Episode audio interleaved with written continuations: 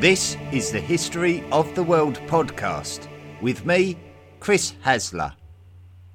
And you're listening to Volume 3 The Classical World. Episode 39 The Battle of Actium.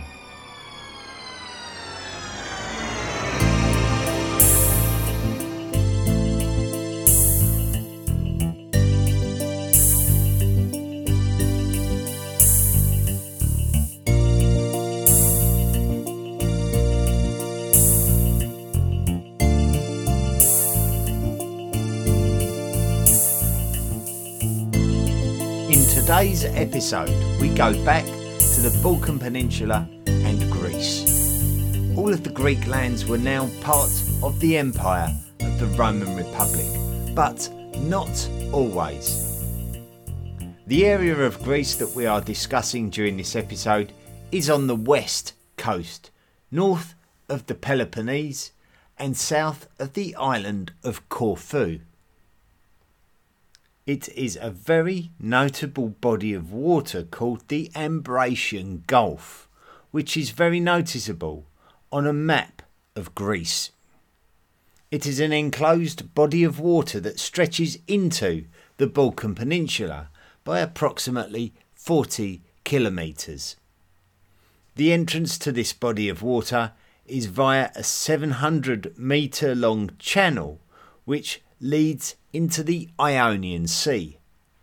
So simply picture what looks like a massive inland lake accessible by a very narrow waterway into the vast expanse of the Mediterranean Sea. The settlement called Actium was on the south side promontory of the entrance to the Gulf. And it's also important to remember this geography when we come to the actual battle itself. It is likely that this area of Greece was under the influence of people of the Mycenaean culture during the second millennium BCE. We know that the Mycenaeans had sea trade, and so it is possible that they used the Gulf to their advantage in this area of their culture. But we do not have any direct evidence of this, but certainly the amount of settlements of Mycenaean remains excavated suggests that this was a prosperous area. As we might expect, there is very little evidence about the areas around the Gulf in the direct aftermath of the late Bronze Age collapse. But there is evidence of human occupation by various tribes and mythological references in the writings of Homer. The area directly to the south of the entrance to the Gulf in the ancient world is referred to as Acarnania, and it is considered that the dialect of this area was a type of Dorian, which links it closely to the Spartans by comparison to other areas of ancient Greece, but also it was distinct from Sparta with its dialect linking it more closely to Peloponnesian societies living around the settlement of Olympia, as opposed to the Peloponnesian societies at Sparta. If we travel north from Acarnania to the other side of the entrance to the Gulf, then we are entering the lands of ancient Epirus, which was on the extremities of the lands of ancient Greek culture. We could dare to say that its proximity made its culture a little less Greek than Acarnania as we travel further away from the centres of Greek culture, and this would be because of the influence of cultures such as the Illyrians to their own north.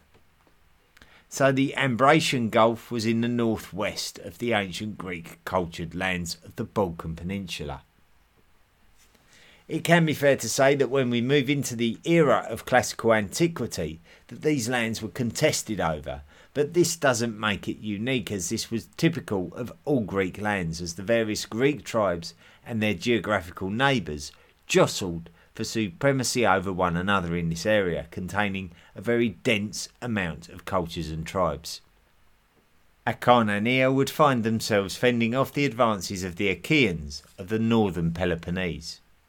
The Epirates would do a much better job of defending their position and making advances into the territories of others. If we move forward to the 4th century BCE, Epirus would be able to recognise the cultural success of the Macedonians to their northeast and entered into a marriage alliance with them, signalling a political alliance between the two emerging nation states. On the other hand, the Acarnanians to the south were seeking assistance from the Spartans in that typical Greek game of chopping and changing of political alliances according to the current and ever changing political landscape. So we can say that the land to the north of the entrance to the Gulf was distinct from the lands to the south, and each had their own independent political and cultural standings, ties, and issues. North met south when Philip II of Macedonia engaged with a coalition of Greek city states which included Acarnania at the Battle of Chaeronea in 338 BCE. We focused on this period of history more closely back in episode 17. Philip's victory brought all of the lands around the Ambracian Gulf under Macedonian influence, so we can see that the lands to the north and the south were now politically linked.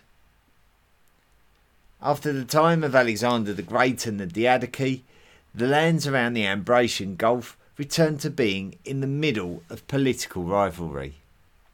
The Epirates would have more influence initially, but as Epirus became less powerful during the course of the 3rd century BCE, the Acarnanians would regain a more independent position. The events of the 2nd century BCE were much more significant to the future of this area. The Macedonians were still the most dominant entity of the Balkan Peninsula when compared to its neighbours, but the growing power at the time was the Roman Republic, in firm control of the Italian peninsula to the west and the surrounding lands, including having a foothold in the Illyrian lands to the north of Epirus. This presence would be quite unnerving for the Macedonians, especially as the Romans were working hard to be influential over the politics of the Balkan Peninsula and the many city states continuously niggling for power through conflicts and diplomatic alliances. The Roman Republic The Roman Republic started out as a small city state kingdom during the first half of the first millennium BCE, before a senate of politicians overthrew the last king of Rome and declared themselves as no longer a monarchy. For a small city state, Rome would achieve the unimaginable over the course of the next few centuries, becoming the most powerful empire that the world had ever seen.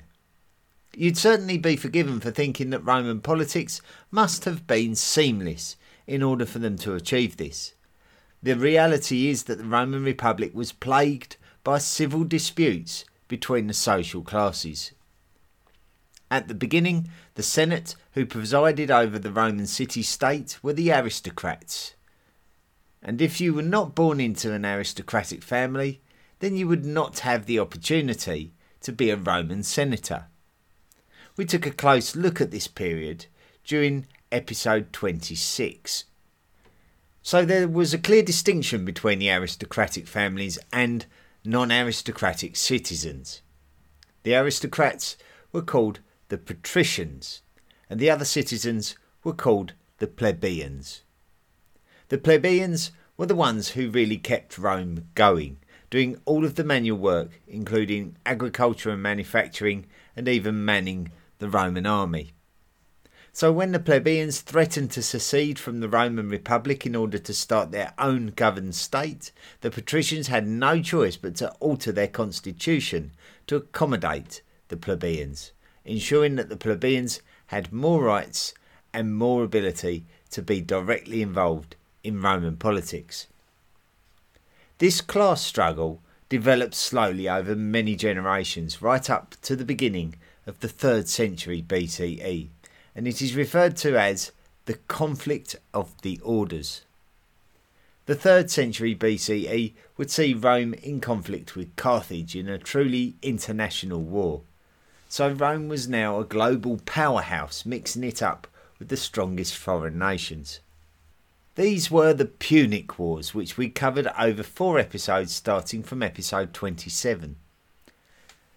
Inevitably, due to the sheer size and international influences of both Rome and Carthage, other lands would be drawn into the conflict. We know that the Macedonians were very nervous about Roman interference in the Balkans as early as the Second Punic War and were quite likely to be willing to physically support the Carthaginian cause had it not been for Rome's ability to keep them both apart. So, with Rome getting the measure of both the Carthaginians and the Macedonians by the end of the 3rd century BCE, they had become the most powerful entity of the Mediterranean, and everyone else would now be in their shadow. Going into the 2nd century BCE, and Rome would finally put an end to both the Carthaginian and Macedonian threats by eliminating Carthage from the world map and by conquering Macedonian territory and carving it into smaller territories. So now Rome was in control of the Balkan Peninsula, including the lands around the Ambracian Gulf. However, this was just the start of the descent towards this conflict. Some historians describe the middle of the 2nd century BCE as an apogee of the Roman Republic. In reality, the Roman Republic continued to expand its territory, but internally, the politics of Rome would begin to decline. Similar pressures that emerged at the start of the Roman Republic began to emerge again in a slightly different way. The fruits of Roman expansion were being enjoyed by the wealthiest men of Rome. The soldiers who had given years of their own blood, sweat, and tears to achieve this were given very little indeed. So, in the eyes of many, the rich were getting richer, and this was not acceptable. So, there was a political faction that emerged called the Populares. Generally speaking, they would support the cause of the average citizen by calling for reforms in Roman law, such as land distribution no longer being monopolised by the wealthiest citizens and being distributed among the citizens. Those Romans who believed that the Republic did not need to be reformed were called the Optimates and stood opposite the Populares. So there was a definite distinction, and most politicians would support one faction or the other. Generally speaking, it would be the popularis on the outside looking in, with the optimates dominating the Senate. However, the popularis cause was a strong and well supported one, so it wasn't going away. Both sides felt very strongly about their position and feelings, and actions would escalate. Leading advocates of the Popularis cause included the Gracchi brothers, who have long been celebrated as among the earliest known populist politicians fighting the cause of the non aristocratic classes. However, both brothers reached a grisly end. Tiberius was killed in a riot instigated by these Roman political differences. Gaius took his own life after witnessing what he may have perceived as a futile and never ending conflict. Whether or not we perceive the Gracchi as the revolutionary good guys or the anarchic instigators of violence in Rome, their legacy cannot be denied. The next major character of the Popularis cause was Gaius Marius. Marius would actually compete for control of Rome when his political rival Sulla of the Optimates was distracted by foreign affairs. Being popularis did not make anyone anti Roman, as Marius was responsible for making important reforms to the Roman military. Many of the politicians of the popularis cause ascended through the Roman military ranks. This is exactly how Julius Caesar made his way into Roman politics. But by Caesar's lifetime, the culture of Roman politics was one where you had to sleep with your eyes open. In order for Julius Caesar to get into a position of prominence, he would have to make strange alliances with optimate politicians who had individual motivations that stepped on the toes of others. Caesar was clever enough to use these opportunities to advance his own political career, but his tactics would ultimately catch up with him when his ally Pompey decided that their individual ambitions now clashed and he attempted to break up Caesar's Gallic war army and leave him out in the cold. Caesar was not interested in doing this, and so Rome was plunged into a civil war. Pompey was defending the Optimate cause, while Caesar was fighting the Popularis cause.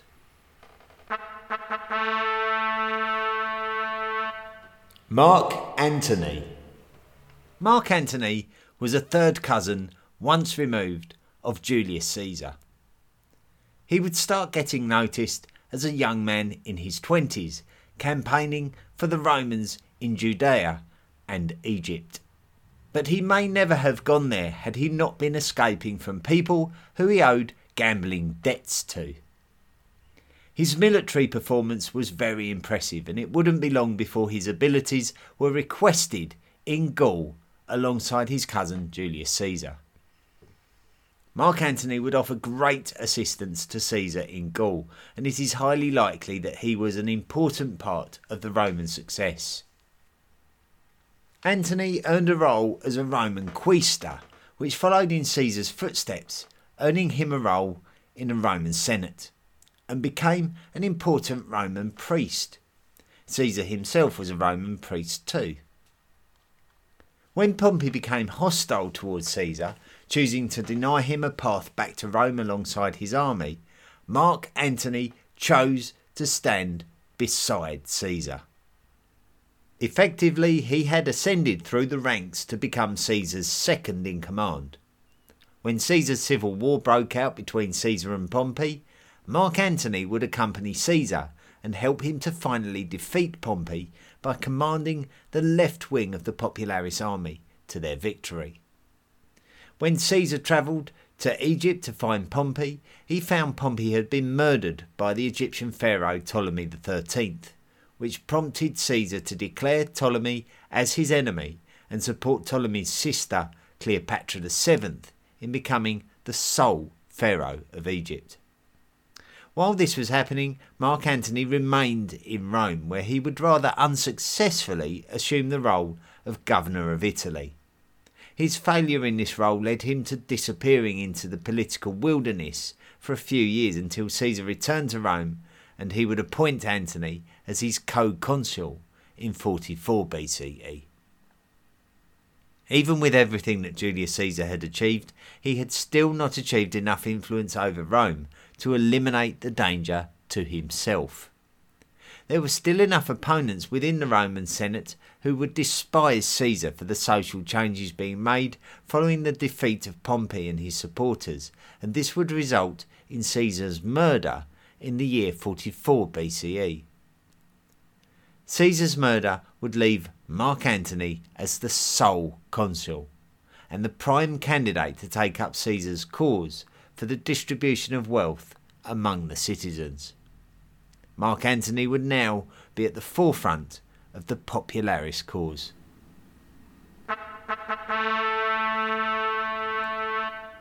Octavian. Upon the reading of Caesar's will, it was discovered that Caesar had declared an adopted son to be his heir to his political position. The heir was not Mark Antony, but it was Caesar's own great nephew, whose name was Octavian. When Caesar died, Octavian was only 18 years old and perhaps too young to be able to step into Caesar's shoes. Mark Antony was not happy with this arrangement, believing that he was the right man for the job. So he seized Caesar's treasury denying Octavian the opportunity to use it to his own good effect.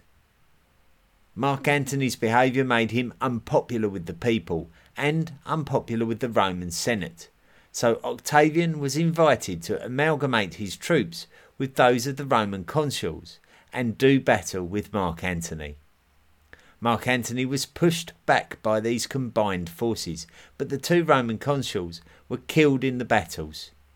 Octavian saw this as an opportunity to make a bid for power and demanded that he be named as a consul to be allowed to lead a consular army, and so he was allowed.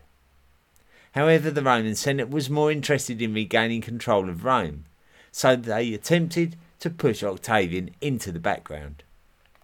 Octavian would soon realise that the power of the Senate was too much to be able to challenge it on his own, and so he would actually make an alliance with the new Pontifex Maximus called Lepidus and Mark Antony himself, to whom Lepidus had remained secretly close.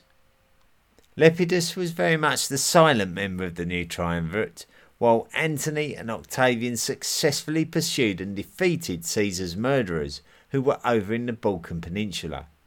This meant that between them, Antony and Octavian had regained influence over the entire Roman Republic. Antony would effectively control the eastern provinces, while Octavian would head back to Rome.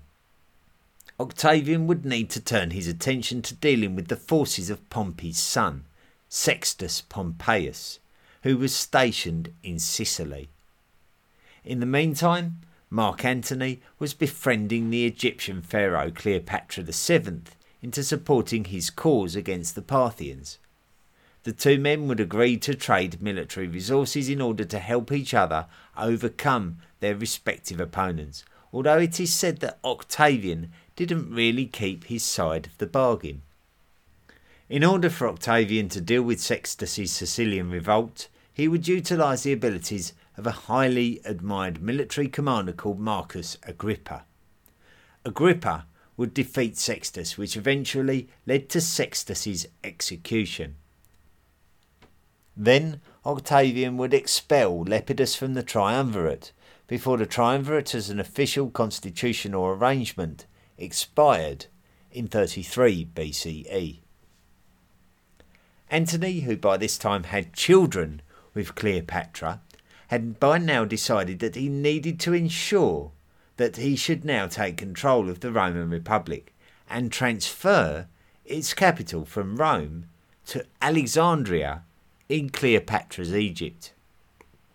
Roman citizens would be upset by this suggestion, and this was good for Octavian, who by now was becoming favoured by the Roman public. Octavian then singled out Cleopatra as the poisonous influence on Mark Antony and the real enemy of Rome. So Octavian declared war on Cleopatra, and naturally, Mark Antony favoured Cleopatra.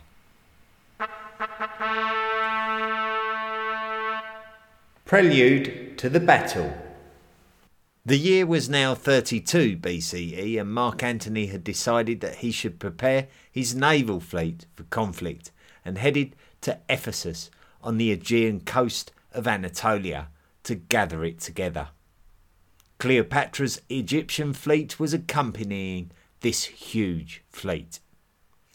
Then Antony sailed his fleet across to Athens to meet with his land armies. In the meantime, Agrippa had sailed across from the Italian peninsula and taken control of the Peloponnesian fort of Methone, which had been fortified by Antony himself. So long before the battle itself, tactical moves were being made by both sides in anticipation of the battle itself. Antony's intentions were to sail across the Ionian Sea and attack the Italian peninsula itself. But Octavian was very aware of this and ensured that his own fleet was stationed to prevent the Ionian crossing.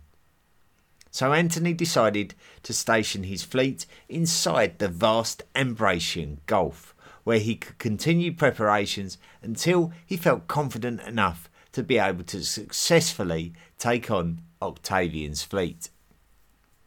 Agrippa would use this as an opportunity to continue to attack coastal Greek settlements, and so there was somewhat of a stalemate going on into the year 31 BCE.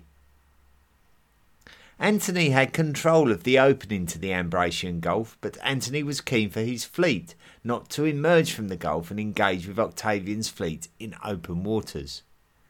Antony wanted to do battle when he was ready, and this was possible while he had complete control of the Gulf's entrance.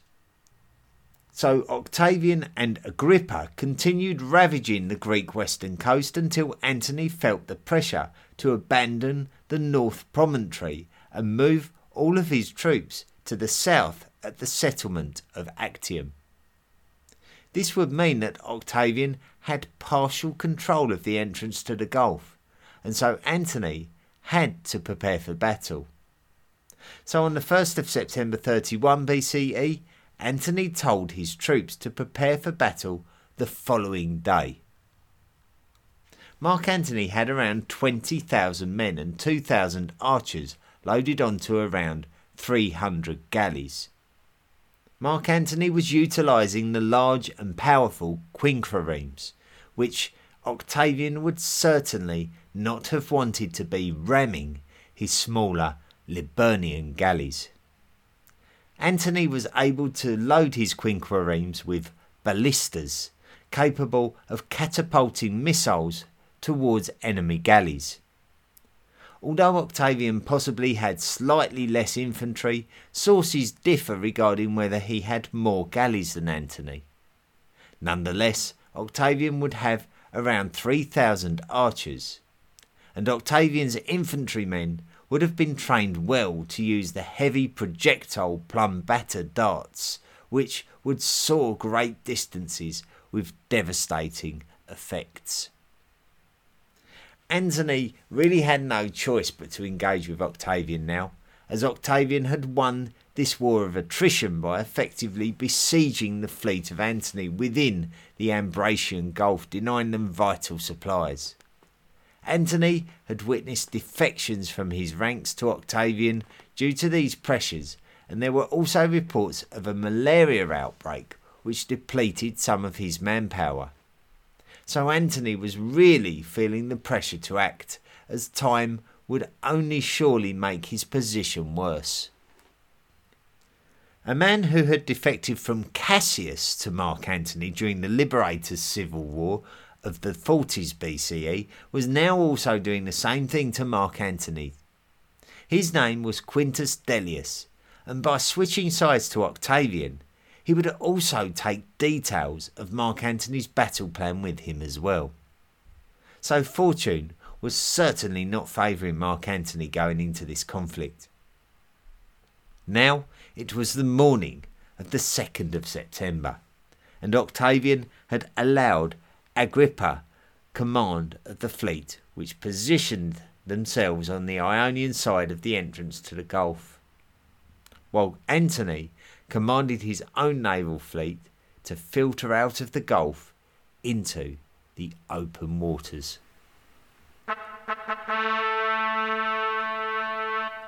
The Battle of Actium. Antony's aim was simply to break out from their besieged position within the Ambracian Gulf. It would have very much suited Antony for there to have been absolutely no military exchanges at all, but the reality is that this was incredibly unlikely. So Antony arranged his fleet in a bulbous formation at the mouth of the Gulf's entrance, and behind this line were the treasure laden ships of Cleopatra, which needed to be protected at all costs. Agrippa knew that if he could exploit a weakness in the line, then he could potentially surround Antony's entire fleet. The southernmost right hand flank of Octavian engaged directly with Antony's left hand flank, with Octavian's marines attempting to board Antony's ships. Agrippa, then personally commanding the northernmost left hand flank, attempted to stretch themselves out, attempting to surround Antony's right hand flank. Antony reacted to this by stretching out his own personally commanded right hand flank and preventing Agrippa's tactic. However, this would create a gap between the right hand flank and the centre of Antony's formation, which Agrippa would now try to exploit. Octavian's central fleet would surge forward in a bid to exploit this area of weakness, and there were major exchanges between the two sets of ships. This would be the real thick of the Battle of Actium, with both sets of ships in very close proximity, and the infantry on board now almost able to see the whites of the eyes of their opponents projectiles were being exchanged and troops were attempting to board each other's galleys, with many being set ablaze and the thick black clouds of smoke floating up from the wooden decks. Cleopatra would notice how engaged the two forces were and saw an opportunity to sail right through the middle with her treasures and into the open seas. Some accounts suggest that Mark Antony was flabbergasted by the apparent departure and abandonment of the battle by Cleopatra. But with Cleopatra's fleet purposefully standing off from direct engagement and laden with treasure, it seems that it was the sensible thing for her to be allowed to escape the battle. Whatever the truth is, it appears that Mark Antony decided to disassemble some of the wooden ballistas on his galleys and open up the sails so that he could also speed away from the battle. Some of Octavian's galleys would attempt to pursue Mark Antony in vain. Possibly as many as two thirds of Mark Antony's fleet were left to try and defend themselves without him. Perhaps as many as 10,000 of his men perished, with the remainder surrendering to Octavian. The armed forces of Mark Antony that had also been abandoned also were pressurised into surrendering to Octavian too. The battle was over.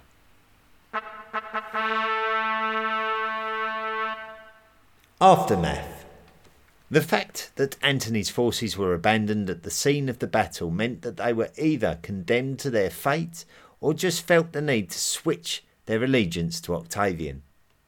This would leave Mark Antony powerless.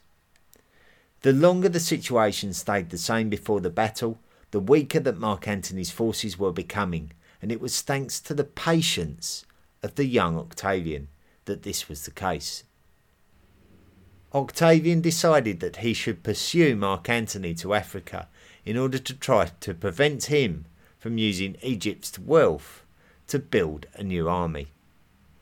Mark Antony had to retreat to Alexandria, and Octavian besieged the great city. Mark Antony's supporters quickly realised that they were fighting on the losing team, and many chose to leave his side. With nowhere to go, Mark Antony took his own life to prevent any grisly outcome that Octavian would choose for him, such as a brutal death or years of incarceration. This paved the way for Octavian to take control of Egypt, and soon Cleopatra realised that she and her offspring had no future, and she also took her own life. Octavian and Agrippa would return to Rome as the victors, and it would only be a few short years until Octavian would be granted the honour of being the undisputed first statesman of Rome by the Senate. Agrippa would effectively be his number two, and it was around this time that Octavian would change his name to Augustus and effectively be Rome's first emperor. It appeared that Augustus would be favouring Agrippa as a potential successor, with some even going so far as to say that Octavian would have never been able to become Emperor Augustus had it not been for the valuable contributions made to the Roman Republic by Agrippa. Unfortunately, Agrippa contracted an illness and died in March of 12 BCE, so he would never receive this opportunity. The reign of Augustus marked a time where there were no civil wars and a great resurgence of the Roman economy, including advances in art and culture as well as architecture. There were also some firm legal and judicial laws laid down to give Rome some stability and discipline. Eventually, Augustus would die as an old man in his late 70s, and Rome had changed forever.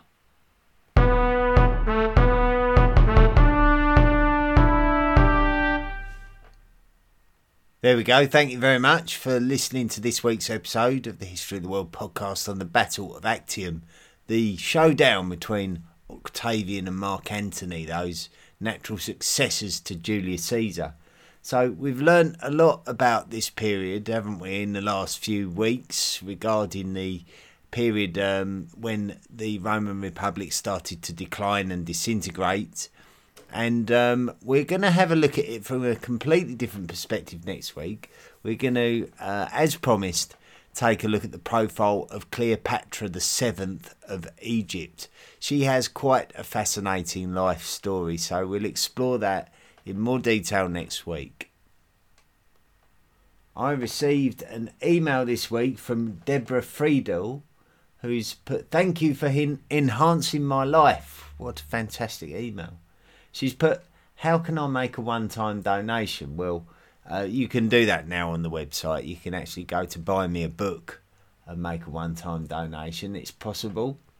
Um, when you do that, um, also when you sign up and make a contribution through um, the History of the World podcast Patreon page, which can also be found at the History of the World podcast.com website, you become a lifelong member of the History of the World podcast Illuminati, and we um, we welcome some more members to the History of the World podcast Illuminati this week. We welcome Ben Smith. We welcome Fernando Silva. We also welcome uh, Brenda Wass, and we welcome Farhan Nurani. So thank you all, and welcome to the History of the World podcast Illuminati. You are now lifelong members and uh, you are entitled to those rewards for which you qualify for as, as members of the History of the World podcast Illuminati.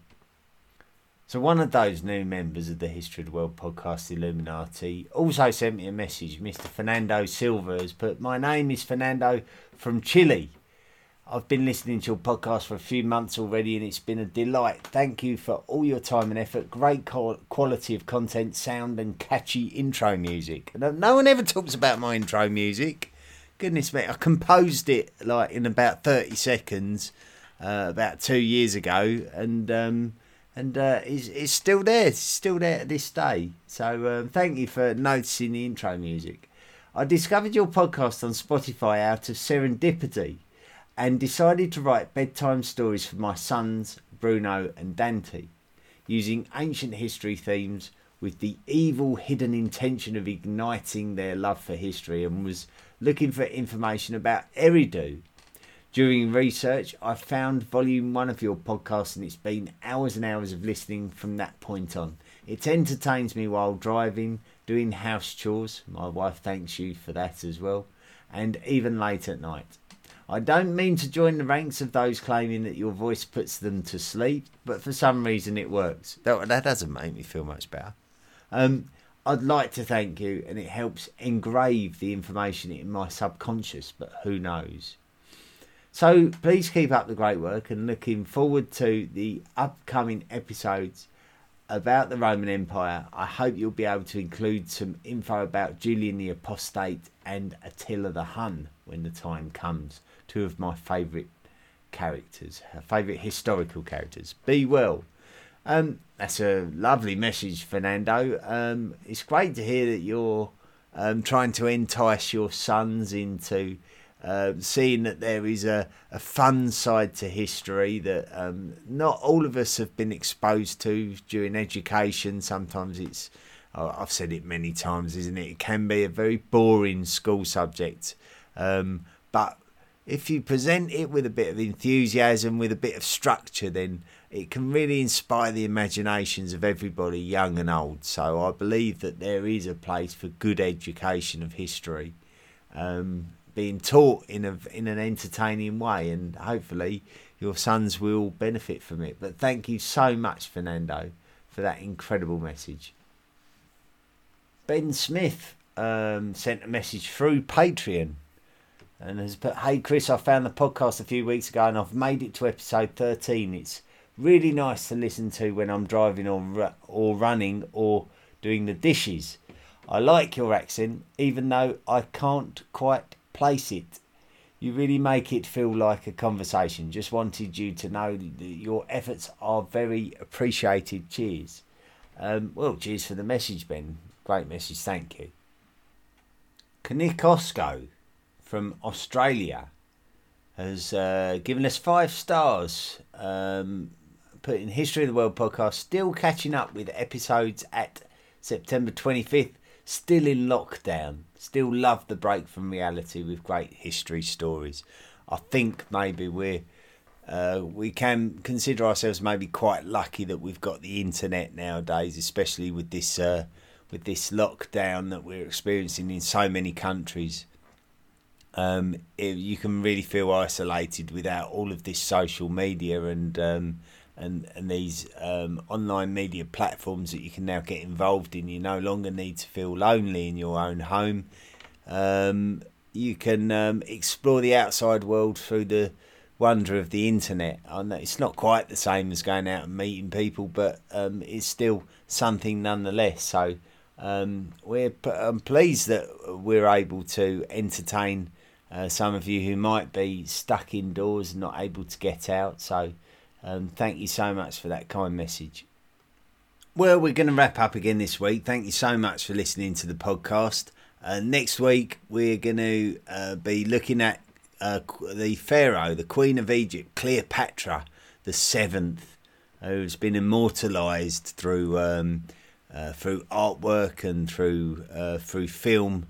We're going to uh, take a proper look at her life and, and find out really what she was all about and see if we can uh, work out whether this woman was a, a calculated temptress or or just simply a dutiful monarch. So that's next week. Thank you so much for listening this week. Um, until next week, make sure that you be good, and uh, we'll see you next time for more History of the World podcast. Do you want more from the History of the World podcast? Then visit our website, historyoftheworldpodcast.com. You can join our discussion forum and find us on social media. Support the podcast for as little as $1 per month by clicking the Patreon link. Email the show at historyoftheworldpodcast at mail.com. The best ones will be read out. Be sure to rate and review the show wherever you listen to us.